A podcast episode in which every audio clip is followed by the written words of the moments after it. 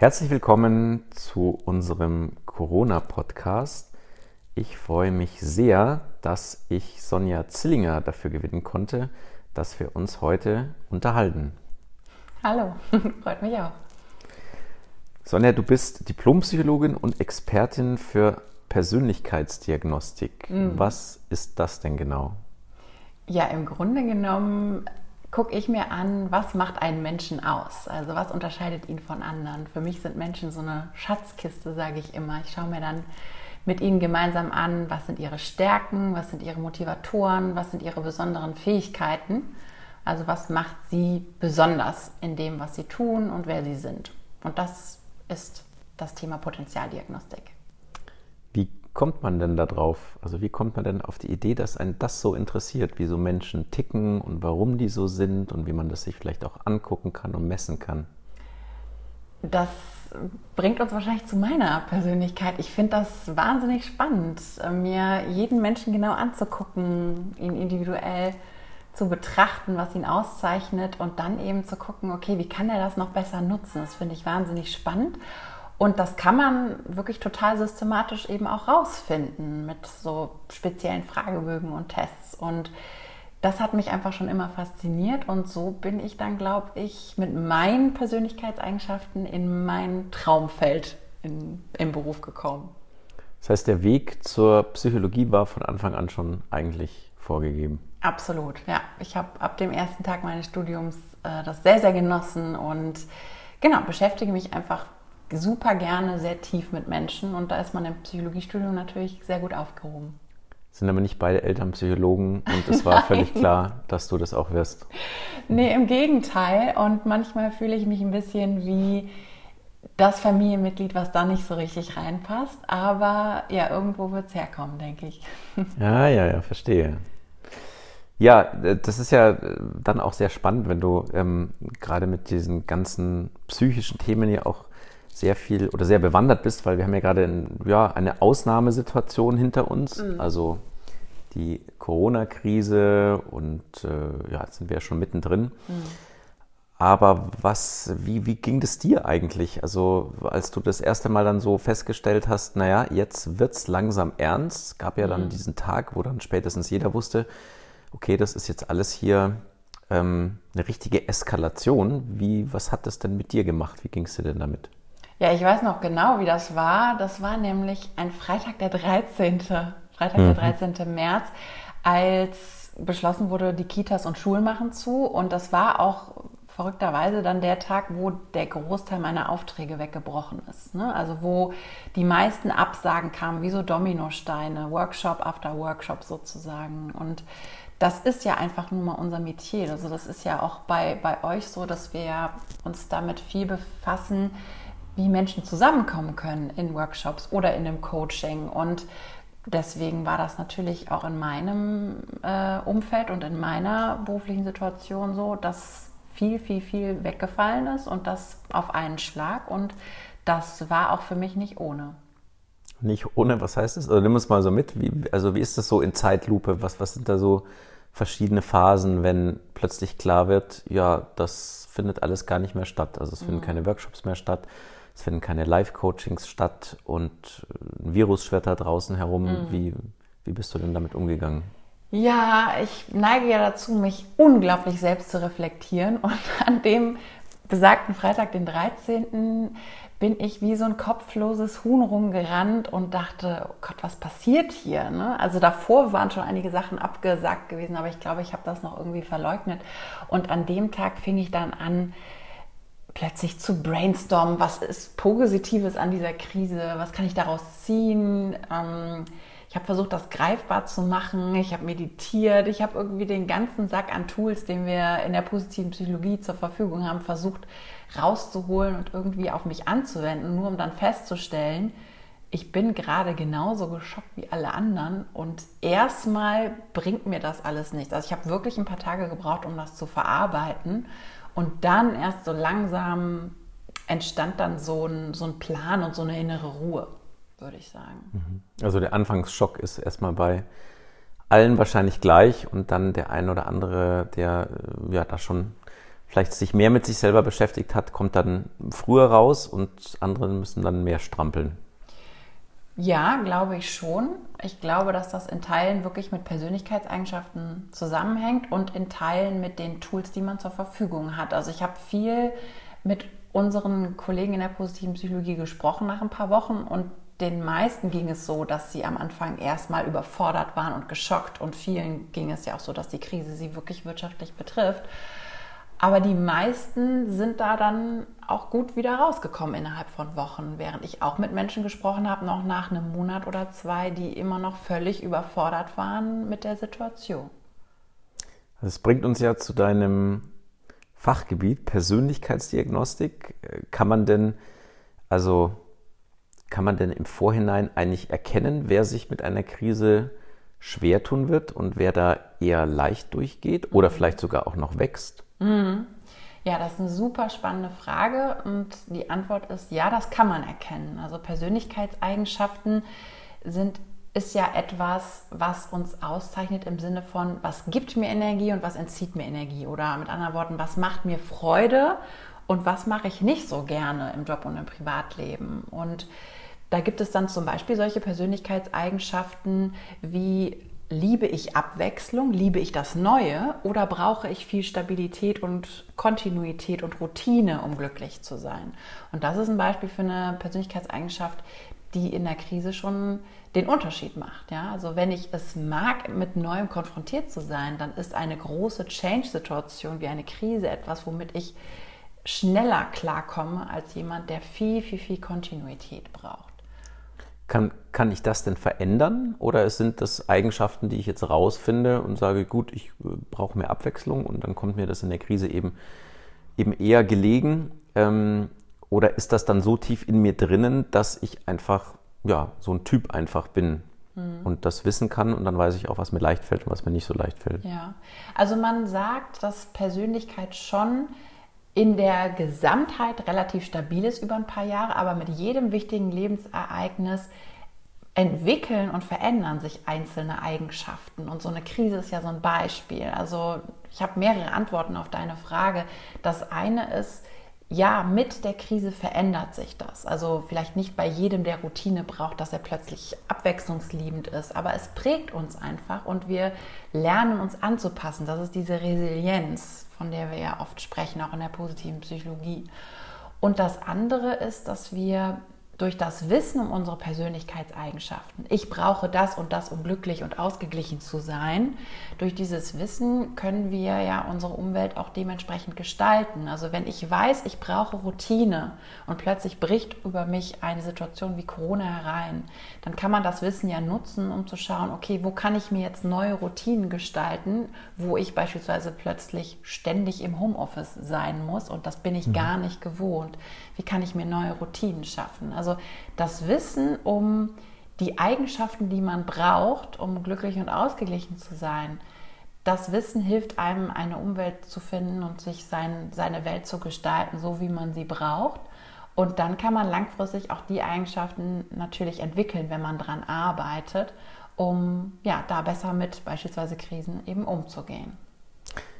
Also das hat ja viel mit Kennenlernen zu tun, habe ich jetzt gerade ähm, ja. festgestellt. Äh, hast du denn oder was war denn dein erstes Mal, wie du einen Test ausgefüllt hast, so einen Persönlichkeitstest? Was waren da so deine Highlights, also wo du so gesagt hast, äh, ach, das ist ja richtig interessant, weil ich denke, manche Eigenschaften kennt man ja von sich. Ja. Dann schaut man auf so ein Testergebnis und denkt sich, na ja, gut, ähm, der Test sagt das, was ich eh schon weiß. Mhm.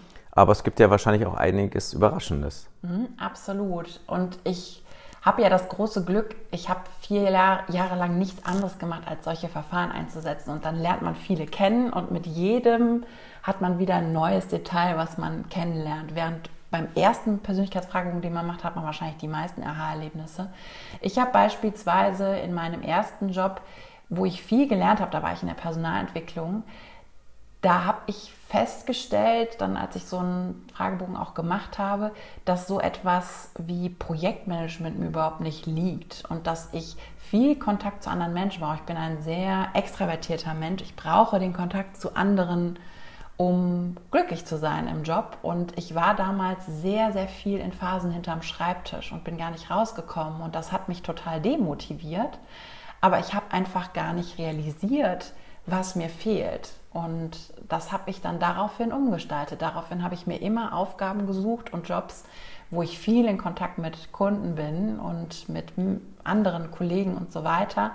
Und jetzt beispielsweise als Selbstständige bin ich ja auch oft im Homeoffice zu Hause, aber ich suche mir ganz, ganz gezielt Aufgaben und Projekte und Kontakt zu meinen Kollegen, dass ich Mittagessen gehe mit Kollegen oder ne, dass ich euch mal anrufe bei Corporate Happiness, dass ich einfach Kontakt bekomme, ne, dass, dass dieses Bedürfnis gestillt wird. Das ist so eine Erkenntnis, die ich aus den Jahren gezogen habe.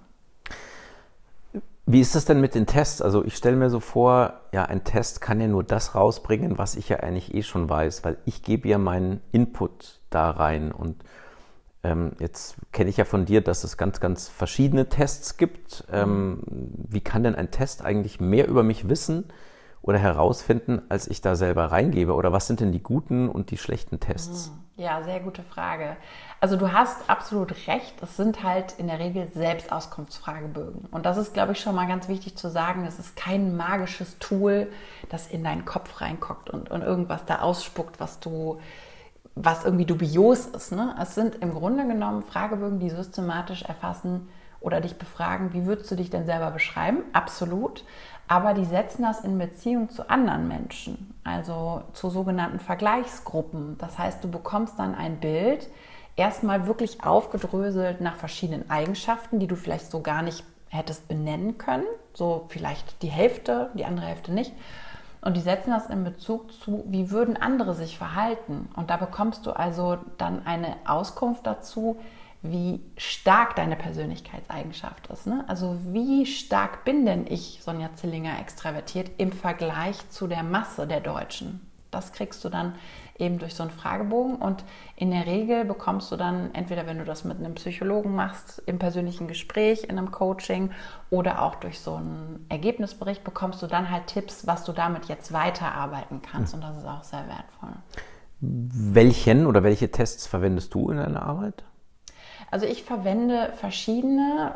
Dazu muss man sagen, wichtig ist, dass die solchen Qualitätskriterien entsprechen. Also das würde ich jetzt auch jedem mitgeben, wenn man sowas mal ausprobieren möchte, darauf zu achten, dass die der sogenannten Reliabilität und Validität entsprechen, also dass sie zuverlässig messen und dass sie messen, was sie messen sollen. Und das habe ich natürlich immer im Hinterkopf. Ich arbeite im Teamkontext viel mit dem Clifton Strength Finder. Den habt ihr ja auch in der Corporate Happiness Ausbildung beispielsweise drin. Das ist ein nicht ganz so komplexer Fragebogen, deshalb sehr schön anwenderfreundlich im Teamkontext, der misst Persönlichkeit in Form von Stärken. Und im Einzelkontext arbeite ich sehr viel mit dem OPQ. Das ist einer der weltweit meist eingesetzten Fragebögen im Berufskontext. Der ist dann sehr, sehr komplex. Also der misst das in 32 Eigenschaften, misst er deine Persönlichkeit, also wirklich sehr, sehr detailliert. Ähm, dadurch eignet er sich aber sehr, sehr gut fürs Potenzialcoaching, also wirklich für ganz individuelle Fragestellungen und den setze ich sehr, sehr gerne da ein. Hm, jetzt ist ja auch spannend, glaube ich, auch für Unternehmen, kann ich mir jetzt so vorstellen. Einerseits kann ich das ja Mitarbeitern als Möglichkeit geben, sich selber kennenzulernen und zu entwickeln. Aber ich kann das ja auch, denke ich mal, nutzen, dass ich in Einstellungsprozessen äh, ja auch gucke, ob diese Persönlichkeit auf diesen Job passt. Also machst du was auch? Ja, absolut. Das ist ein großes Anwendungsfeld. Es ist in Deutschland noch nicht so stark verbreitet wie im internationalen Vergleich. Wir Deutschen sind da ein bisschen zurückhaltender. Also ich kenne das auch noch aus meiner Arbeit in der Personalentwicklung, dass man da natürlich auch mit dem Betriebsrat in, in Abstimmung gehen muss, die ja auch da den, den Mitarbeiter schützen möchten, weil man ja Persönliches über sich preisgibt in so einem Prozess in der Entwicklung. Aber es sind einfach wahnsinnig ja, wertvolle Tools, um zu, herauszufinden, passt jemand auf den Job. Das heißt, wenn du so etwas einsetzt, dann senkst du dein Risiko, die falsche Person einzustellen. Und du senkst dadurch auch das Risiko, dass derjenige unglücklich wird in diesem Job. Also nehmen wir mal als Beispiel ich habe ja jetzt schon von Extraversion gesprochen, also jemand, der sehr introvertiert ist, der wird keine Freude daran haben, wenn er in einem Team viele Aufgaben übernehmen muss, wo er viel mit anderen interagieren muss, weil es mhm. dem einfach Energie entzieht. Der braucht Zeit auch mal für sich. Oder jemand, der nicht wahnsinnig gerne mit Zahlen arbeitet, der sollte natürlich auch nicht in eine Aufgabe gehen, wo er den ganzen Tag vor Excel-Listen sitzt. Also ich überspitze das jetzt mal, ne? aber das kann man wirklich sehr detailliert sich anschauen. Und ja, Vertriebsjob ist ja nicht gleich Vertriebsjob. Ne? Oder Job in der Personalentwicklung heißt ja auch, dass es da viele mhm. verschiedene Aufgaben geben kann und sich da ganz systematisch anzugucken, wie passen denn die ganz persönlichen Präferenzen von einem Bewerber auf das Team, auf das, was ich mit dem Team in Zukunft vorhabe. Das ist wahnsinnig wertvoll, weil es eben einen starken Zusammenhang zwischen Persönlichkeit und Joberfolg gibt. Sehr, sehr spannend. Ähm, wenn ich jetzt, ja, wenn, also wenn ich da jetzt Lust bekommen habe und, ähm, oder vielleicht noch mal eine andere Frage, äh, also ich bin da sehr stark so im Mittelstand unterwegs und bei Einstellungs, ja, Gesprächen, wenn ich welche mitbekommen habe, da sind ja Mittelständler fast schon vorne dran, die so einen standardisierten, äh, überhaupt so einen Ablauf haben, ne, was sie dann genau fragen und auf was sie eingehen. Mhm ich habe das sehr selten bis gar nicht eigentlich gesehen, dass solche Tests eingesetzt werden.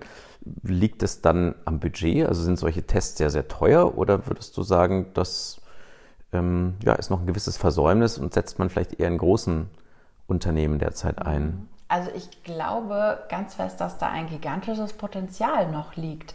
Natürlich sind die mit gewissen Kosten verbunden, solche Fragebögen, aber wie ich schon sagte, man senkt dadurch ja das Risiko, die falsche Person einzustellen. Und wenn du dir überlegst, dass du jemanden einstellst, der, wo sich nach einem Vierteljahr oder nach einem halben Jahr oder vielleicht sogar noch später herausstellt, der passt einfach nicht, der bringt nicht das auf die Straße, was er soll und der ist auch noch unglücklich damit, dann sind die Kosten ja um ein Vielfaches höher, als wenn man so einen Fragebogen einsetzt. Und ich berate Kunden halt auch dahingehend, dass sie solche Tools dann ja, vielleicht in der letzten Bewerberrunde einsetzen, vor dem letzten Interview beispielsweise, sodass man richtig in die Tiefe gehen kann und natürlich nicht mit 100 Menschen diesen Fragebogen macht, sondern nur vielleicht mit den letzten drei oder vier. Dann sind die Kosten ja auch gar nicht so hoch. Und genau das sehe ich eben, dass die großen Unternehmen das schon viel machen. Also da hat sich in den letzten Jahren viel getan. Ich war ja vier Jahre gar nicht in Deutschland tätig, sondern in Australien und da ist es viel, viel verbreiteter. Aber ich habe schon gemerkt, dass es in Deutschland im Kommen ist.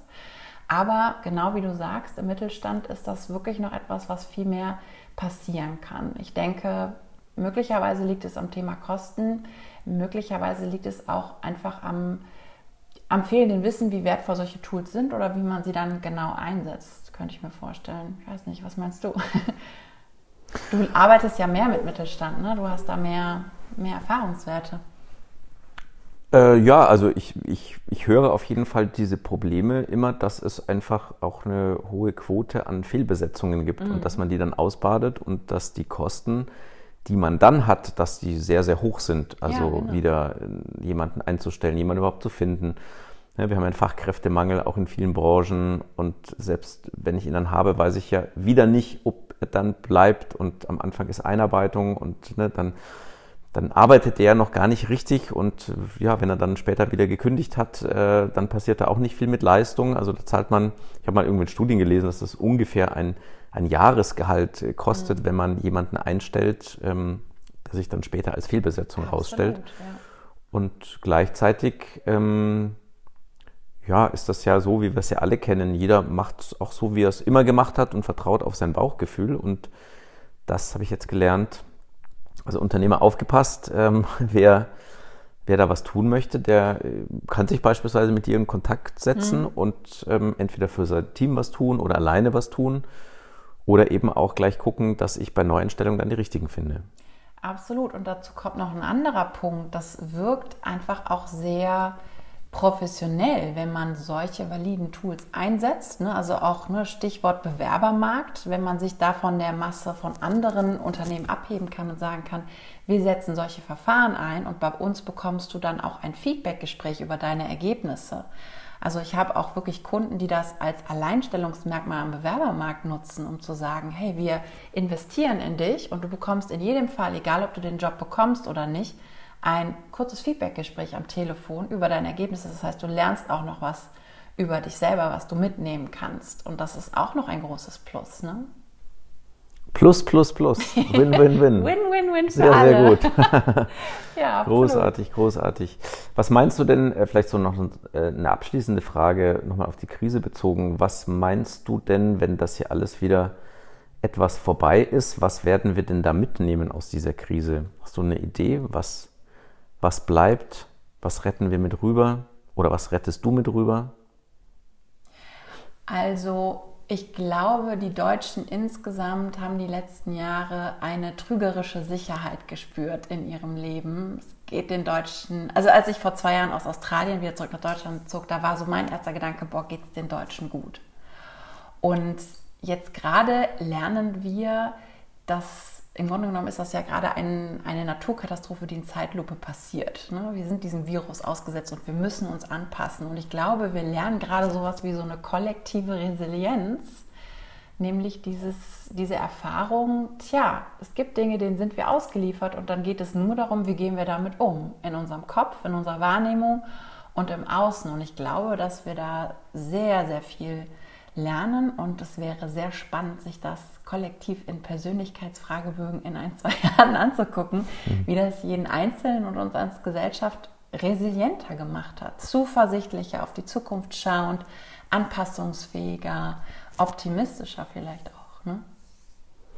Also das heißt, die, die Sicherheit, die der Deutsche an sich, so wie du es so schön gesagt hast, ähm, die er so in seinem Leben gedacht hat, die ist jetzt erstmal so eingebröckelt, weil er so gesehen hat, ui, da kann ja, ist ja alles durcheinander gerade, gibt es ja überhaupt nichts mhm. mehr. Und das führt dann aber zu einer neuen Sicherheit? Ja, also ich nehme mich da halt so als Beispiel. Ne? Also ich, wie gesagt, bin rumgelaufen wie ein kopfloses Huhn die ersten Tage und ähm, ich suche mir aktuell meine Sicherheit woanders. Also im Sinne von, worauf kann ich denn vertrauen? Ich kann auf meine Fähigkeiten vertrauen, mich an an besondere Umstände, an Veränderungen anzupassen. Das heißt, ich weiß, dass ich, wenn die nächste Krise kommen sollte, dass ich dann damit umgehen kann. Was ich nicht beeinflussen kann, ist, ob in zwei Jahren wieder so etwas passiert oder ob mein Business komplett zusammenbricht oder ob ich krank werde. Das sind die Dinge, die ich nicht beeinflussen kann so direkt. Und ähm, ich glaube, ich entwickle gerade eine neue Zuversicht in Bezug auf das Umgehen mit, mit Unvermeidlichen oder Dingen, die ich nicht kontrollieren kann. Und ich muss sagen, das finde ich, das war erst sehr beunruhigend, sich dem ausgesetzt zu sein, aber ich entwickle, und das, wir sind ja jetzt im Juli, das heißt, wir sind ja jetzt im dritten Corona-Monat sozusagen. Und das fühlt sich jetzt schon richtig gut an. Das fühlt sich irgendwie nach neuer Resilienz an. Und das hoffe ich, dass das vielen so gehen wird. Hm, okay, also der, Lerneffekt äh, oder ein Lerneffekt der Corona-Krise, die Sicherheit liegt eher im Innen als im Außen. Da mhm. sollten wir besser suchen und haben einen, möglicherweise einen Quantensprung gemacht durch die Krise. Vielen, vielen Dank, Sonja, für die ja, spannenden, spannenden Erkenntnisse. Jetzt verstehen wir alle noch viel genauer, was du machst und was Persönlichkeitsdiagnostik ist und dass das Wort, was vielleicht vielen Menschen erstmal gar nichts sagt, doch einen sehr, sehr pragmatischen Einsatz bietet ähm, mhm. für den Einzelnen bis hin sogar fürs gesamte Unternehmen. Vielen Dank und bis bald. Vielen Dank, dass du dir unsere heutige Folge des Corporate Happiness Podcasts angehört hast. Wir hoffen, dass sie dir gefallen hat. Wenn du mehr darüber erfahren möchtest, was Dr. Oliver Haas und wir bei Corporate Happiness machen, dann schau doch gerne auf unserer Website vorbei corporate-happiness.de. Hier findest du auch unseren Blog mit spannenden Beiträgen rund um die positive Psychologie, unseren kostenlosen Krisenkurs und viele Impulse rund um die neue Arbeitswelt und visionäre Unternehmen. Wir wünschen dir noch eine schöne Woche und freuen uns, dich bei unserer nächsten Folge begrüßen zu dürfen. Dein Team von Corporate Happiness.